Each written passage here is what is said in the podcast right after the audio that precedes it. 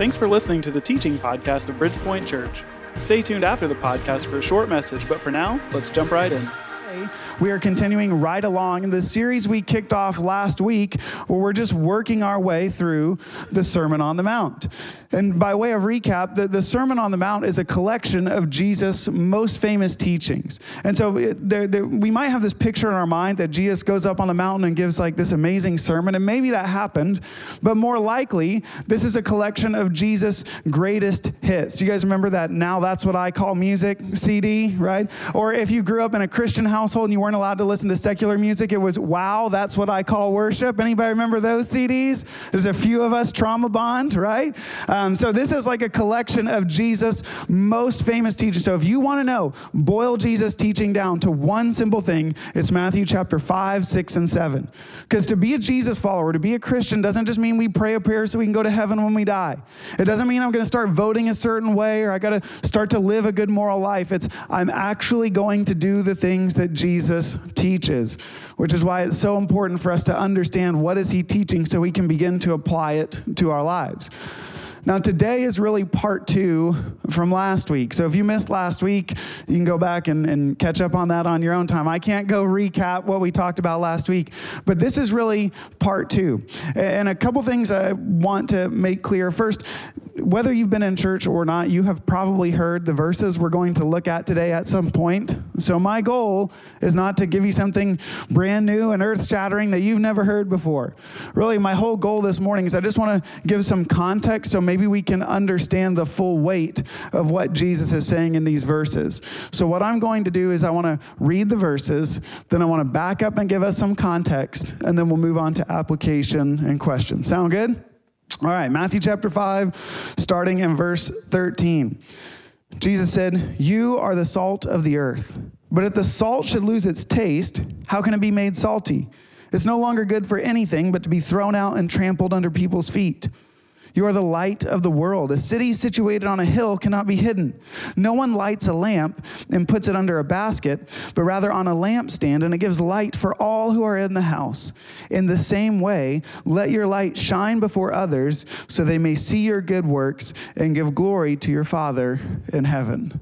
So, this is the famous salt and light passage. Jesus says, You are salt of the earth. Probably a better translation would be, You are salt of the land. We're going to see why in just a moment. But you're salt of the land, you're the light of the world. We've probably heard this passage a million times. In fact, I don't know your church background growing up. We would have, uh, usually in the summer, there would be one Sunday we would call Youth Sunday. And that was when the students, grades 6 through 12, they did everything. They led worship, they did the teaching, they were the ushers, everything. And inevitably, the sermon every year, every student always taught on salt and light. It's a very famous passage. And so maybe you've heard some things before about what the salt and the light mean. Um, and I think some of those are true. But I actually think that oftentimes, sometimes our understanding is so limited to what Jesus is saying. So, so first, let's think about who he's actually addressing. He says, You are salt of the land and light of the world. Who is the you? Now, when Jesus uses this word, he's not talking about individual. He's not saying you and you and you. It's actually the word he uses is plural. Now, we live in the South, so we actually happen to have the plural form of you. What is it? Y'all. Okay, so it's Jesus. If he was here today, he would say, Y'all are the salt of the land and the light of the world. Now, who is the y'all? Who's he speaking to? If you remember from last week at the end of Matthew chapter 4, Jesus had been going around and healing sicknesses and diseases, casting out demons. These were the people who formed the crowd that were listening to him. So these are kind of the outcasts, the people pushed to the margins of society. These are the people who were chronically unclean, so they were not allowed to worship. Not only that, but other people wouldn't want to be around them because their uncleanliness was viewed as contagious. So these were people kind of pushed out of society, pushed away from from God. These are people who were poor because they couldn't work in the marketplace. Remember, those are the people that Jesus looks at and says, God's favor is on you. Blessed are you. God's favor is on you because you're poor in spirit. God's favor is on you because you're meek and humble, because you hunger and thirst for righteousness. God's favor is on you when you're persecuted because of me. And it's those same people he said, and, and y'all are the salt of the land and the light of the world. And notice he says, you are this, not, hey, if you really follow me, then you can be this, or you should be this. He says, You already are salt and light. So, what does it mean to be salt and light? Uh, maybe you've heard before, you know, salt is, is very important in this culture. It was used to preserve things. They didn't have a fridge to keep their meat in, so you would use salt to preserve. And, and maybe that's what Jesus means here. Or maybe you've heard, you know, salt is used for flavoring. And so these are people who bring flavor out in the world. And and that, that could be true as well. In fact, if you, I, I give a lot of uh, theological book recommendations. If you want one on cooking, that's fantastic. Salt, fat, acid, heat. It's a fantastic book. It talks about those are the four pillars. If you're cooking, like, I don't know how you are. Like, I love these. My Instagram is like curated a very specific way. I have like sports stuff. I have like church stuff. I have a lot of food stuff on there too. And I love they'll bring a, like a McDonald's Happy Meal to like a fine dining chef and say, well, you make this into a fine dining meal?" And they do it it. And I'm like, how do you do that without a recipe? It's because they know like salt, fat, acid, and heat are the four levers that you use when you're cooking. And you can adjust those based on what you want to create. They talk about how salt is the foundation for flavor. And maybe that's what Jesus is talking about. Like salt was very valuable in that day. In fact, sometimes Roman soldiers were paid with salt.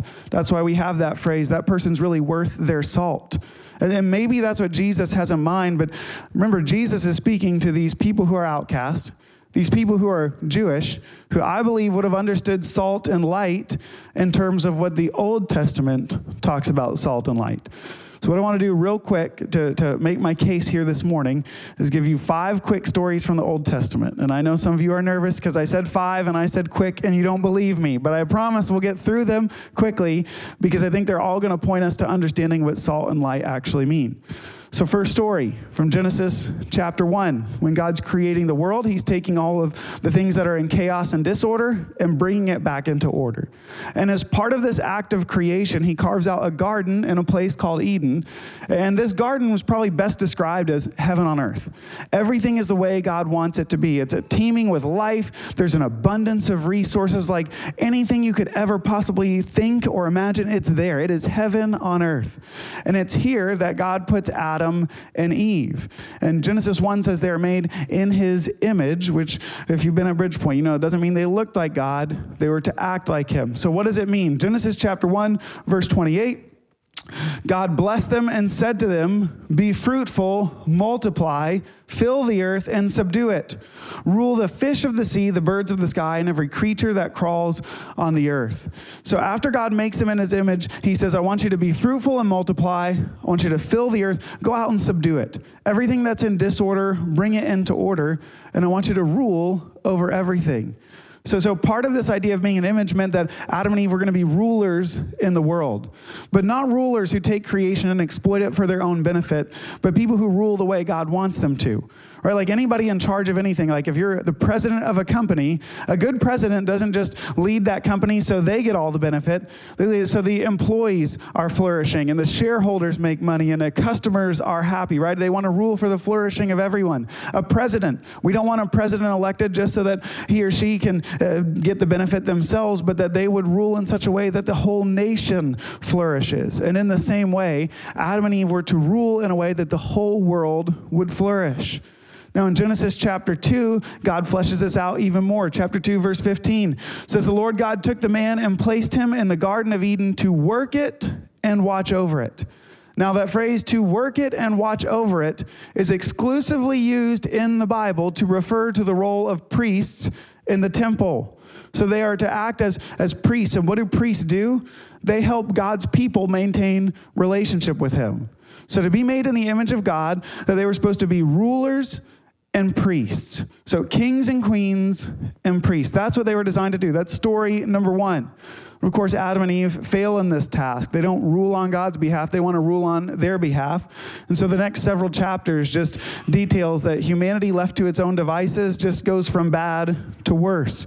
Story number two picks up in Genesis chapter 12. God comes to a man named Abram. Let's look at Genesis 12, 1 through 3. The Lord said to Abram, Go from your land, your relatives, and your father's house to the land that I will show you. I will make you into a great nation. Everybody say, nation. I will bless you. I will make your name great, and you will be a blessing. I will bless those who bless you. I will curse anyone who treats you with contempt, and all the peoples on earth will be blessed through you. So in Genesis 12, God says, I still have a plan to rescue, restore, and redeem this world, and I'm going to do it through people. He says, Abram, if you trust in me, follow me, leave everything behind, I'm going to make your descendants a great nation. Your descendants will become this mighty kingdom. Not only that, but I'm going to give them this land of abundance, just like Adam and Eve had, and I'm going to bless them. And then through them, who's going to be blessed? The whole world will be blessed through your descendants. Now, that's story number two. Uh, the rest of the book of Genesis details how Abram or Abraham has lots of descendants. They, they become so numerous, in fact, that at the beginning of the book of Exodus, the king of Egypt, the Pharaoh, is threatened by them. And so he actually enslaves them. And so God sends a savior named Moses to deliver God's people out of slavery into freedom. And one of the first things he does is he leads them to this mountain called Sinai, where God enters into a covenant relationship with his people. And it's detailed in something called the Ten Commandments. We're familiar with the Ten Commandments.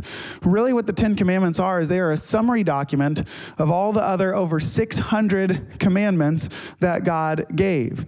And oftentimes, this is referred to as the law. And we approach it from a Western, a modern Western mindset where we think of law and legality. These are rules. And if you break the rules, then there are consequences. But that's more of contract language, right? Like we enter into contracts all the time. You have a contract with your employer, and that contract is only valid until somebody decides they don't want it to be valid anymore. Or you have a contract to buy your house, which is good until you pay off your debt, you sell the house, or the bank takes it back, right? Like we have contracts have a beginning and an end. But that's not what this covenant was. A covenant is more like a relationship, and we're going to dive into that even more next week. But the closest thing we have to a covenant in our modern day would be a, marriage relationship. In a marriage relationship, when you stand before people, you take vows. And vows are really, this is my commitment. This is what I'm doing to make sure this marriage works, right? To have and to hold, to love and to cherish through rich or poor, sickness and health, better or worse, until death do us part. And we're taking those vows. And so when you read these commands, like, like don't murder people, don't steal, don't worship other gods, some of the lesser known commands, like every few years, let your slaves go free. Forgive all debt. Return land back to its original owner. Uh, commands like don't have a king for yourself, but let God rule over you. Don't build up a massive military, but trust God to protect you. Don't store up a lot of wealth, but trust God to provide you. All of that, these are wedding vows, relationship commitments.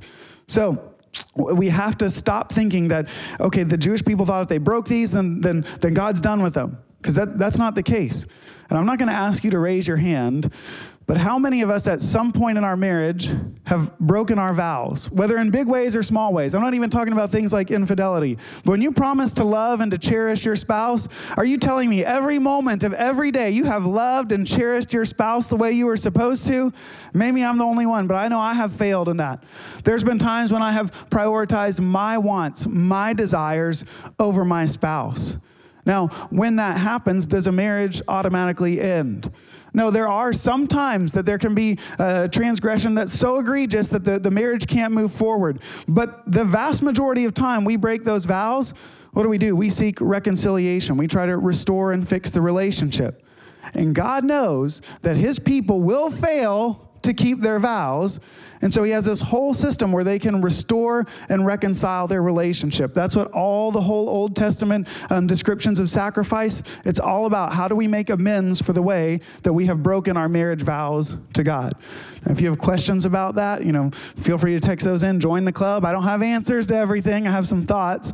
But all throughout the book of Leviticus, even Numbers, it's describing these different sacrifices. There's a couple verses I want to point out in particular that show up a handful of times throughout the New Testament. Let's look at Leviticus chapter 2, verse 13.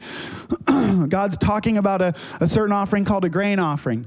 He says, You are to season each of your grain offerings with salt. You must not omit your grain offering, the salt of the covenant with your God. You are to present salt with each of your offerings. Numbers chapter 18, verse 19, he continues. It says, I give to you and to your sons and daughters all the holy contributions that the Israelites present to the Lord as a permanent statute.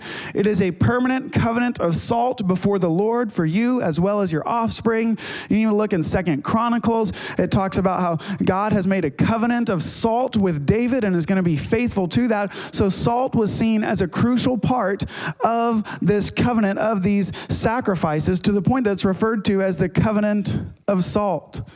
Now, why salt? Why the emphasis on it? Well, what uh, Jewish rabbis and, and theologians have suggested is that it's because salt is something that is eternal. Like salt in its purest form, NaCl, potassium chloride. Like without any impurities, salt does not expire. It is salty forever. Now, if impurities are mixed in, so many of us in our homes, we have iodized salt that has an impurity mixed in, or Himalayan salt, you know, that pink salt everybody like, that has some impurities mixed in, gives it certain flavors. Anything with impurities, it has an expiration date. But pure salt never loses its saltiness. And so the rabbis and theologians have said that, that salt was an integral part because it represented the fact that God will be eternally faithful to his covenant and to his people. And he is calling them to be eternally faithful faithful to him as well. So, who takes care of the salt of the covenant? It's the priests, right? They're the ones who facilitate this, making sure that God's people are in relationship with him. That's the third story. now, as we travel throughout the Old Testament, we see that Israel becomes a mighty nation and they are fruitful and they multiply and God blesses them. But once they're being blessed, once they have wealth, once they, they have something to lose, what happens? You start to be protective over that, right? Like, like this happens to everybody. I remember when I first got married, I thought if I could make $25,000 a year, I'd be the richest person in the world and I would have all my needs met. I remember the first job when I made 26,000. I was like, if I could just make 30. It was like, if I could just make 40. Like, we always think if I can just get a little more, we don't all, we're never at a point where we think this is enough. I'm satisfied. That's not our natural inclination. And even for the, the Jewish people, as they're being blessed, all of a sudden they say, well, I know we're supposed to give to the poor, but maybe we ought to take some of this wealth and save it for a rainy day. Oh, and, and you know, I, I know we're supposed to welcome in the, the people, the immigrants and people from surrounding nations, but what if they threaten to try to overthrow us? Maybe we just need to keep them out. And all of a sudden, when God's people have something to lose, they're tempted to keep it for themselves. And so God sends a series of prophets. And Isaiah mentions this time and time again, reminding them that they weren't blessed to keep it for themselves, but they were blessed so that they would bless other people. In fact, he, he hits on this theme we're about to talk in Isaiah chapter 9. Matthew quotes that in Matthew chapter 4. But I want us to look at Isaiah chapter 60, verses 2 and 3. This is what the prophet Isaiah says For look, Darkness will cover the earth, and total darkness the peoples. But the Lord will shine over you, and his glory will appear over you, and nations will come to your light, and kings to your shining brightness. This picture that Isaiah paints time and time again is that as God's people live according to God's ways, his glory, his light shines from them, and they become a light to all the other nations a light that attracts people to God. See, in the Jewish faith, they don't have this concept of evangelism or sharing their faith because they're not trying to get people to convert to Judaism. But what they, they believed is if we just embody God's commands, we show the world what heaven on earth looks like, they'll be drawn to that and they will begin to worship God in their own ways and express what heaven on earth looks like in their context and their culture. But unfortunately, Israel does not live out this call to be the light of the world. And after centuries, God says, Listen, I'm not going to force you to stay in this marriage with me. He removes his protection. And story number five is this the Israelites are conquered. They're actually taken out of their land, shipped off to other parts of the empire. And so the Old Testament ends with this longing for a day when another Savior like Moses would come would rid the land of God's enemies, reestablish his kingdom so that people could be in this covenant relationship with God and be the light of the world. So, with all of that in mind, that, that we are to be priests and rulers, that we are to be blessed and to bless the nations, that we have a way of keeping the covenant with salt. Uh, we are to be the light of the world, and that ultimately Israel failed in that task. Jesus looks at these poor Jewish people, the ones pushed to the margins of society, says, You guys are the salt of the land. Land was a part of the covenant. I think Jesus is saying, Listen, you have a vocation. He's not giving them a job. He's saying, Here is your calling. You are the salt. You are the reminder to God's people of God's covenant. Like you're the ones who, who you have nothing to protect. You've come to the end of yourself. And as we said last week, when you come to the end of yourself, that's only when you can enter into the kingdom of God. Like if you have too much to protect, too much to hold on to, God's kingdom makes no sense. Like, if things have worked out pretty well for us in this life, and for most of us it has, then God's upside down kingdom doesn't make any sense because it threatens our way of life. It threatens our comfort and our safety and our security. But Jesus says to these people, You're like the priests who are supposed to remind my people of what it looks like to maintain relationship with me, not tainted by the impurities of the world. Not like the Pharisees and Sadducees who've become comfortable with this uh, alliance they've made with the political powers at play in that day. Not like the, the people who are zealots who want to violently overthrow Rome. But you're the people, because you have nothing to lose, you depend on God, and you're reminding God's people what it looks like to be in relationship with me. You're the salt of the earth. I think it's a good reminder to us as well that when we come to the end of ourself, we are the salt of the earth when we're reminding God's people what it looks like to follow him. See, the goal of our faith is not to make the world Christian, it's to make the church Christian. Right? Let, let, let's make Christians Christ like. That's our first and foremost responsibility. And I wonder if for some of us here today, the call for us is to avoid the impurities of the world so that we would live such good lives that the people around us who are following Jesus know what it looks like to follow Jesus because they can look at the example of our life. We need people that we can point to and say, they're the salt of the land. They show us what it looks like to follow Jesus. He also says, You're the light of the world. So, on one hand, there's this call that, that as we follow Jesus, we're going to show other Christians what that looks like. But then also, as we embody this, we become a light to the rest of the world. Then they're attracted to what it looks like to follow Jesus. Like they're going to be drawn to Jesus like a moth to a flame. Now, with both of those callings, right, a calling to be an example for other Christians and an example to the world of what heaven on earth looks like, there comes with that a warning. Because with the salt, it says, what, what happens if salt loses its saltiness? It's good for nothing but to be thrown out. In Jesus' culture, when salt was mixed with those impurities and when it expired, it would be thrown on the ground as gravel. And I think Jesus would remind us what are the impurities that maybe we have mixed into our own lives? Are we wrestling with things like consumerism, materialism, success, comfort? Our own agenda, our own priorities, our own goals and hopes and dreams and ambitions, all of those become things that make us lose our saltiness. And the call is to avoid the impurities of the world. Like if you read through the Old Testament or you even read some of the works from the early church, like the first followers of Jesus, the people who were really pursuing God, they like had this aggressive approach to removing impurities of their life. Now, we may never be able to fully do that in this life, but we have to pursue it. We can't just accept the fact that we'll just be like the rest of the world because there will be this throwing out. This is language Jesus uses to talk about judgment. And again, I don't think that what Jesus is saying is, listen, if there's impurities in your life, then, then you're getting sent to hell. I don't think that's the kind of judgment he's talking about. But you will limit God's ability to use you based on the impurities that are present in your life. I think about church leaders sometimes. Like, like there are times where every church leader will fail you. There's I'm going to fail you at some point. I will say something that I shouldn't say. Or like I communicate for a living. I'm, I'm, I'm fairly good at it, which means I can be fairly like bad with it. Like I know words to say to hurt people.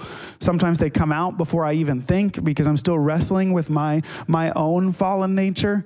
And so there there are times we fall and there's times where we can have reconciliation. But there can be boundaries that church leaders transgress that I don't think you come back from that.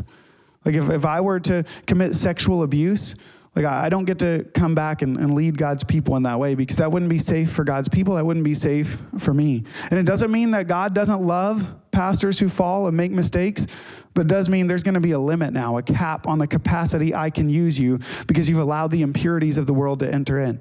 Now, you may not stand on a stage in front of people and preach a sermon, but as long as there's impurity, you might be wondering, why hasn't God used me? Why haven't I seen him showing up? And could it be that God can't position you where he wants because you've allowed impurities to take root in your heart? And maybe it starts with asking God to remove these impurities, but then for us to have a life where we actually pursue holiness and righteousness. He says, You are the light of the world. And he fleshes out even more. He makes two different statements. He says, A city on a hill cannot be hidden. Now, in um, Jesus' day, if you actually were to go back several centuries, the way they would build cities is they would look for strategic locations. Usually, they were things like water is going to be present here, or it's going to be on a highway for commerce, or it's a place that can be easily defended. And so they would go in and they would build cities. They would fortify them with walls. They would actually push dirt up against the walls to add some extra fortification. And for the most part, cities would go years on end with no incidents. But every once in a while, a, a, um, an army or a king would come through and would lay siege to these towns. And on rare occasions, they might leave an occupying army behind, but usually what they would do is they would go in, they would burn a city to the ground, and move on to the next one. And when that would happen, though, those cities would lay dormant for many years. But again, the, the number of places that match all the things you need for a thriving city, they're not everywhere. There's a limited number of those. So after a few years, people would come to resettle those cities. But instead of trying to move all the rubble out, they would actually just fill them in with dirt and build on top of that until that one's destroyed. And then that one gets filled in. So you build them up, and these cities actually become known as tells, T E Ls. We have a picture of a tell here, I think. Boom. So you can see this is a city built on a city built on a city. So when you see like Tel Aviv, this is a city that's been built on a city that's been built on a city. And so you could actually see these cities from miles away. And actually, when they would build the cities, the, the wealthiest people would be the ones who would build their houses in the middle. And then they would build these walls all around that were known as uh, casemates, which essentially was like uh, multifamily housing, like apartments. So the middle class people would live in these like apartment units in the wall surrounding the town. And interestingly enough, what would happen when the city was under siege, people would move out, they would fill these homes with rocks and sand so it increases the thickness of a wall from 10 feet up to 25 feet. Now, where does that leave the people who are living in poverty? Well, they usually lived outside the city walls. And so the city gates became a place where they would enter in every morning, and it became a place of, of commerce. People would do business. Judges would issue rulings in the city gates. It also became a place where they would take care of the poor who are a part of the city. Now imagine you're a weary traveler and you've been wandering through the land, and nighttime comes, and what are you going to see on top of that hill? You're going to see the city with all its lights lit up, and you're going to think, that's a safe haven. That's a place for hospitality. That's a place where I can take rest, where I can be cared for, where people will attend to my needs, and I can recover so I can continue on my journey. So these cities, these city gates became a place of hope for the poor, the wandering, those who are in need of hospitality. They became a place of healing and hope and refuge. And I love that Jesus uses that metaphor to say, listen, when you start to live according to God's commands, you become a city on a hill, a place of hope and hospitality and rest and healing for the wandering and the wounded in the world. And by the way, that can be a scary thing because if we as a church start to become the light of the world, who does God send to our church? Is it the people who have their life together? Is it the people who are comfortable sitting inside the city walls? No, it's those who are wounded, who are hurting, who have junk, who are in need of healing. And by the way, I think that's why he follows it up with, and no one lights a lamp and then covers it up. Because I think our tendency sometimes is, okay, but, but that means life will be messy. That means I will be inconvenienced. That will require me to be uncomfortable. And so, what we want to do is, yes, we want to be the light of the world. See, this isn't just a Christmas illustration, by the way. We want to be the light of the world, but then as we start to attract people to us, we get uncomfortable. What do we want to do? We want to set up walls. We want to protect our light, right? Like, we don't want our light to get tarnished. We don't want people to make us uncomfortable. And you can do that for a time. You can erect walls and barriers and you can keep people out. But the more you cover it up, what happens to the light? It goes out. We cannot be the light to the world if we are keeping people out. It only works when we welcome people in. And Jesus says, Let your good works shine before men so that other people would see God and glorify him. Which is interesting because in a couple weeks in Matthew chapter 6, Jesus is going to say, Don't let your good works shine before men. So, Jesus, what do you mean? And spoiler alert for a few weeks, Jesus is saying, Listen, if you do your good works so that other people glorify you, that you're the one getting attention, then that's your reward. Instead, we ought to live life doing good works so that God gets the attention. Before I was a pastor, I worked in lighting sales, which sounds a lot cooler than it is, and it doesn't sound that cool to begin with. Uh, I sold light bulbs to businesses. And so when I walk into a place, I'm looking up, and, and listen, I can tell you this nobody pays attention to the lighting until something goes wrong, right? Like a light bulb starts flashing and everybody looks up, that's bad. The light bulb is not what wants the attention. The light bulb exists so that everyone in the room can see, so that something else gets the attention. And if we want our good works to be all about us, if we want to go on our mission trip and post on Instagram all the good things so people look at us, that's your reward. Like if we want to post a, a black square on Instagram so that other people, like we can virtue signal that we're a part of this movement, then, then that's your reward. But when you do good works each and every day, when you're caring for the poor every day of your life, when you're working for racial justice every day of your life, then what other people are going to see is not you. They're going to see, man, this person is glorifying God. That's what it looks like to be the light of the world. Now, I have a little bit of time for Q&A, so I, no, we'll go ahead and throw, did we get text in question? All right, God promised to greatly bless Abraham and his descendants. Why would he also promise to curse those who would curse the descendants of Abraham? Fantastic question. Um, and here's my best response to that. Um, what God is doing is He's putting a blessing and a curse, those go together. And in the Old Testament, it's a marker of God's protection over somebody. So, in fact, do you remember Cain killed his brother Abel? And God places a mark on him that he would curse people who came against him. It, it's an ancient way of God saying, I'm going to protect you. So, yes, I'm going to bless you, but I'm also going to protect you and curse those who come against you. Great question. Anybody else have a question? You want to raise your hand? Remember, quick, clear, and relevant to what we're talking about. Going once, going twice, sold. All right, so I told you today is really not about like, we're gonna blow your minds and tell you something you've never heard before. In fact, a lot of times what all teaching is, is me reminding you of things that you've already known, but maybe have forgotten. And so, if you've grown up in church, you're probably familiar with the salt and the light. Really, it's just a reminder for us number one, to live lives that encourage the other Jesus followers around us. Like, we ought to live lives where we can be discipling people around us. And I think too often we think, well, discipling other people or, or helping them become more like Jesus, that, that's for people who are like super mature expert Christians. But the reality is, our lives every day, the way that we treat those around us, the way we treat our brothers and sisters, that is an example. That is being salt of the covenant, salt of the land. So maybe it's a reminder to, to remove the impurities of our life so God can position us where He's going to use us in those ways. Or maybe today is a reminder for us to be the light of the world. Maybe, and, and listen, I'll be very honest, like I love to put my walls up. Like, I'm fine helping people as long as it's convenient for me, as long as it's on my own terms.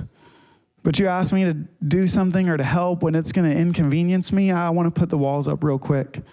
But listen, if we're going to be the light of the world, it means inviting the wounded, the broken, those in need of healing into our lives. And it will be messy.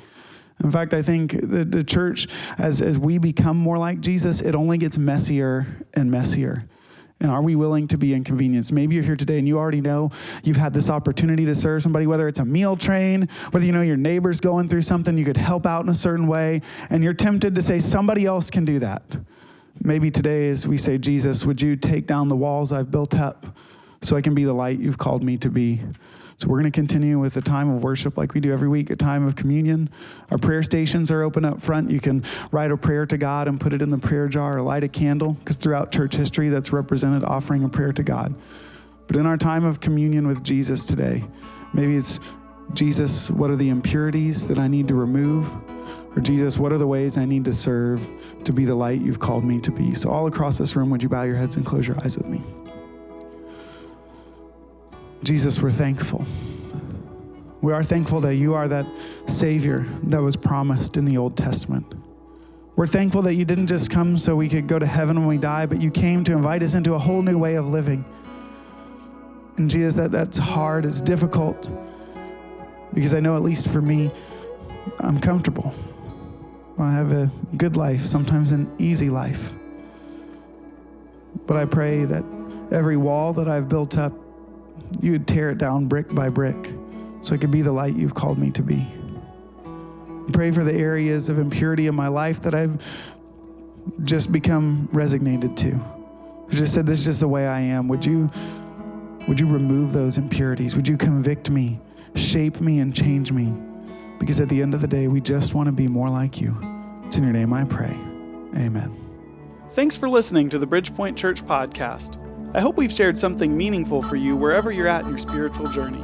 Just so you know a little bit more about us, we meet on Sunday mornings in downtown Woodstock, but we also meet during the week in what we call life groups, and that's where the really good stuff happens for us. If you're becoming a regular listener of this podcast, we'd like to invite you to make it relational, just like we do during the week. Grab a Bible, invite some friends to join you, and turn this into a conversation. If you're already a regular listener and would like to support this ministry financially, you can do so by visiting us online at bpc.life and choosing the giving option that works best for you. Thanks again for listening.